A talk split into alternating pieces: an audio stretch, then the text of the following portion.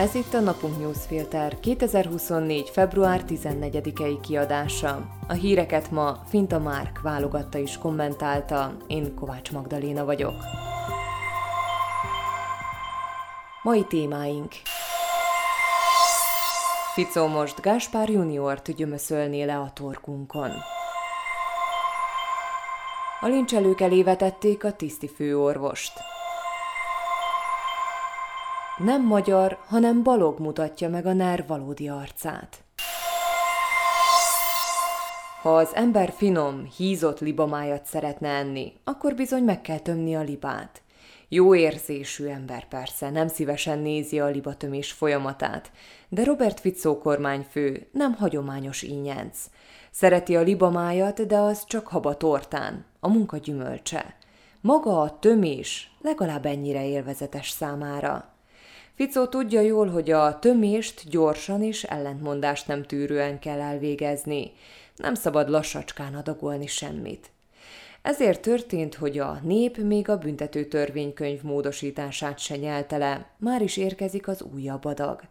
Az mer Pavol Gáspárt, Tibor Gáspár fiát, igazságügyi államtitkárt jelöli az SZSZ élére. Eddig úgy tűnt, hogy Ficóék a titkosszolgálati igazgató posztját Tibor Gáspárnak tartják fenn. A hatásköri törvény módosításának is jó részt az volt a célja, hogy kikövezzék az utat a bűnszervezet építésével gyanúsított volt rendőrfőkapitány számára az SZSZ élére. A gond az volt, hogy Zuzana Csaputová nem nevezte volna ki a több ügyben is meggyanúsított idősebbik Gáspárt.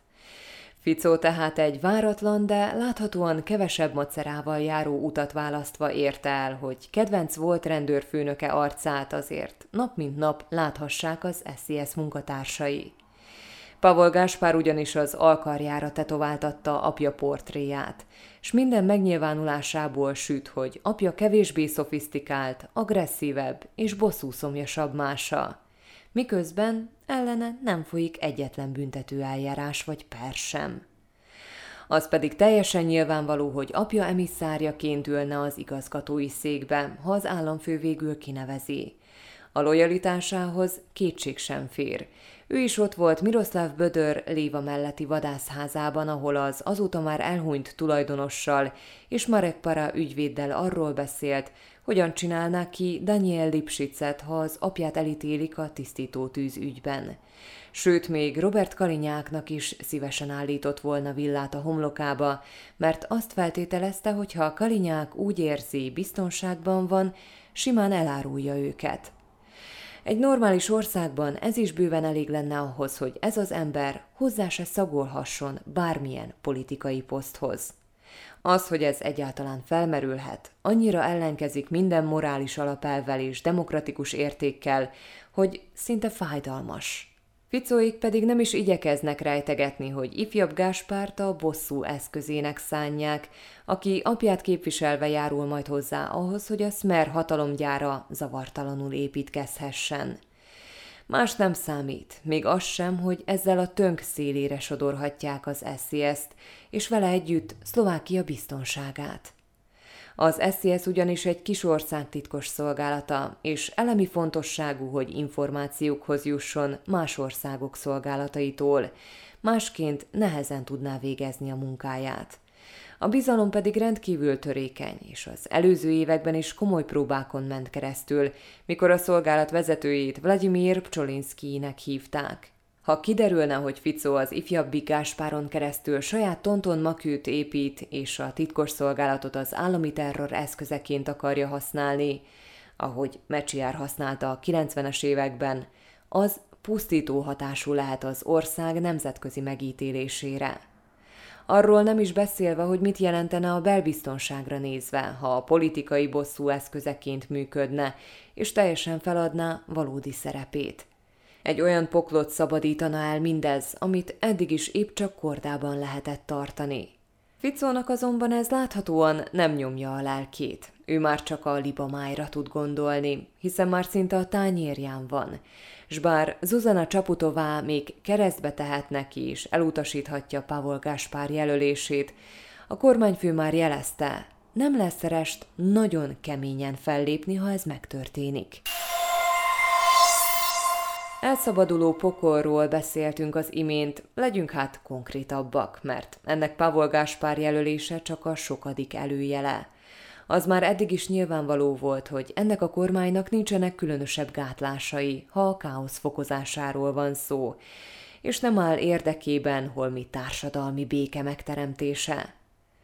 Ficóik látva, hogy az ellenzék eredményesen tud mozgósítani, és sok embert tud az utcára vinni, talán kicsit megszeppentek.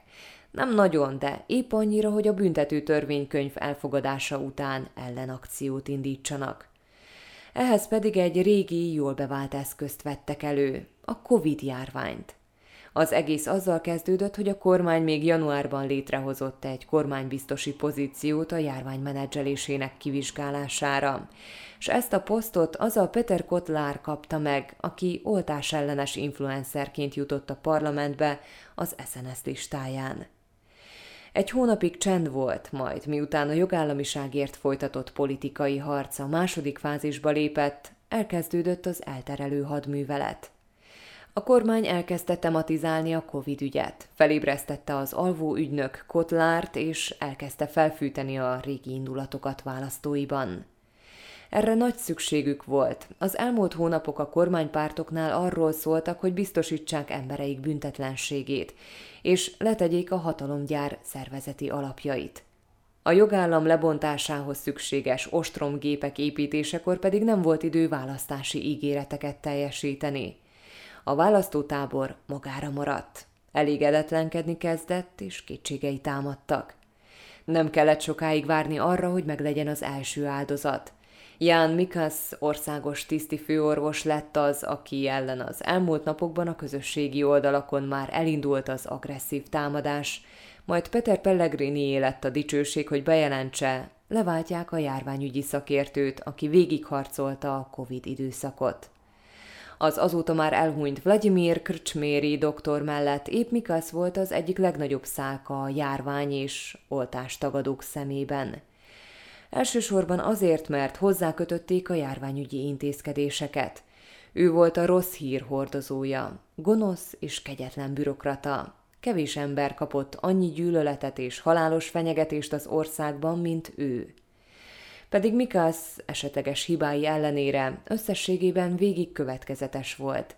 Pedig nem volt egyszerű dolga. A járványkezelési géniusz Igor Matovicsal kellett együtt dolgoznia egy olyan világjárvány idején, amire képtelenség volt felkészülni. S egy olyan társadalmat kellett átnavigálnia a járványon, amelynek egy része magasról tett arra, amit mondott, vagy mindent megtett azért, hogy azt is tönkretegye, ami működhetett volna. Az eredmény több mint 21 ezer halott. Mikaszt tehát most feláldozták, méghozzá látványosan. Pellegrini megkapta a lehetőséget, hogy ő legyen az, aki ismét olajat önt a régi tűzre, és egy kicsit maga felé irányítsa a járványtagadók és a bosszúszomjas lincselők figyelmét, hogy jobb színben tűnjön fel a szemükben. De várhatóan nem Mikász lesz az utolsó. A tiszti főorvos helyére Tatjana Cservenovát egy hlász kádert ültetnek – Szerencsére itt most nem az SNS dönt. Cservenovának három évtizedes tapasztalata van a közegészségügyjel, s bár az új jelölt kinevezése kapcsán érezhető némi kényszeredettség a hlász irányából, az is látszik, nem ők lesznek azok, akik gátat vetnek a lincs hangulatnak. Kotlár pedig jó katona módjára eredményesen fűtheti majd az indulatokat. Bár Orbán Viktor szerint minden a legnagyobb rendben és munka van, Tény, hogy a NERT régen nem tette próbára annyira semmi, mint a bicskei pedofil ügy kapcsán elszabadult indulatok. Rogán Antal nem győzi tömködni a lövedékeket a propaganda ágyuba, de úgy tűnik a helyzetet most nem lehet a szokásos módon megoldani, és a főnök egyre türelmetlenebb. A Fidesz már rákényszerült, hogy beáldozza a köztársasági elnökét és az LP lista vezetőjét, de mostanra kiderült, hogy ez sem volt elég – Méghozzá azért, mert közben kibukott a rendszer valódi természete. Két fronton is. Magyar Péter, Varga Judit exférjének őszintességi rohama látszólag a kisebb gond Orbánék számára, bár nem elhanyagolható, de mégis kezelhető. Nem ő az első nerből kibeszélő Fideszes, a rogáni propagandagyárban megvannak erre a protokollok. Bár magyar még láthatóan élvezi a figyelmet és élcelődve vág vissza, lehet, hogy rövidesen megtudja, milyen az, ha igazán keményen lőnek rá. Ha majd előveszik volt feleségét, netán a gyerekeit, hiszen a propagandagyár eddig sem volt visszafogott, ha gyerekekről volt szó. Pankotai Lili vagy Nagy Blanka tudnának mesélni.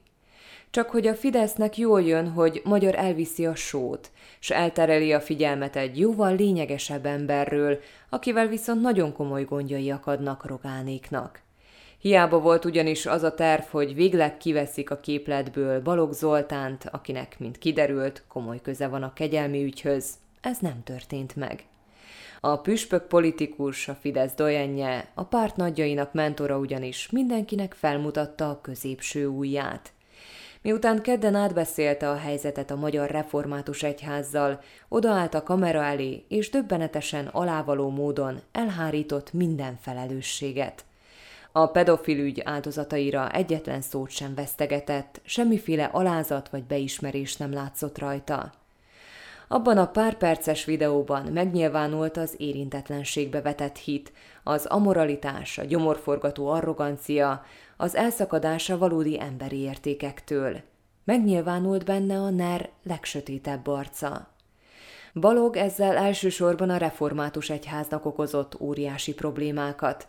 Óriási és érzékelhető most ott a feszültség, és borzasztóan nehéz lesz elmagyarázni a híveknek, hogy lelkivezetőik nagy része miért állt egy olyan ember mellett, aki egy pedofilt segítő elítéltet mentegetett.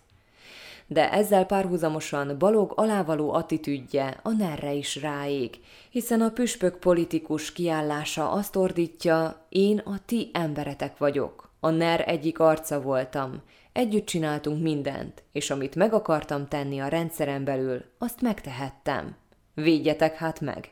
Ezek után hiába jön a sejem zsinór, az üzengetés Bayer Zsolton keresztül, itt most nem egy vonalbeli embert kell megregulázni, hanem a nagybetűs mentort, a NER egyházi szárnyának egyik legfontosabb alakját, s ha felé fordítják a propaganda ágyút, az másokat is el fog találni. Hírek egy mondatban. Robert Fico taktikát váltott és aláírta a büntető törvénykönyv módosítását. Ezt eddig valószínűleg azért nem tette meg, hogy minél később kerüljön a törvény az alkotmánybíróságra. Zuzana Csaputová államfő a hétvégéig dönt, hogy aláírja vagy megvétózza-e a törvényt. Ravasz Ábel korábbi Roma ügyi kormánybiztos, a híd egyik alelnöke Tomás Drucker oktatási minisztériumában folytatja tanácsadóként. Inklúzióval, a nemzetiségi iskolákkal és óvodafejlesztéssel foglalkozik majd. Valószínűleg nem lesz ellenzéki kihívója a Fideszes köztársasági elnök jelöltnek. A DK és a Momentum ki akar maradni a folyamatból, nélkülük pedig más ellenzéki párt nem tud jelöltet állítani. Ehhez ugyanis 40 képviselői ajánlásra van szükség. A DAC leigazolta Igor Haratint, a Ferencváros egykori ukrán védekező középpályását. Haratin munkácsi származású, a Fradival háromszoros bajnok lett. A büntető törvénykönyv módosítása nem veszélyezteti az európai pénzeket. Az EU több kifogását a módosító javaslatokkal orvosolták, állítja Peter Kmetz, kormányfő helyettes. Áldozatvédelmi szakértők bírálják a büntető törvénykönyv módosítását. Szerintük a törvény veszélyes a szexuális erőszak áldozataira, és teljesen szakmaiatlan. Az erről szóló felhívást 200-an írták alá. A prágai városi bíróság ismét felmentette Andrei Babis volt cseh kormányfőt és tanácsadóját Jana Nagyovát a gólyafészek ügyben. A mai napunk newsfilter híreit válogatta és kommentálta Finta Márk. Én Kovács Magdaléna vagyok. A viszonthallásra holnap.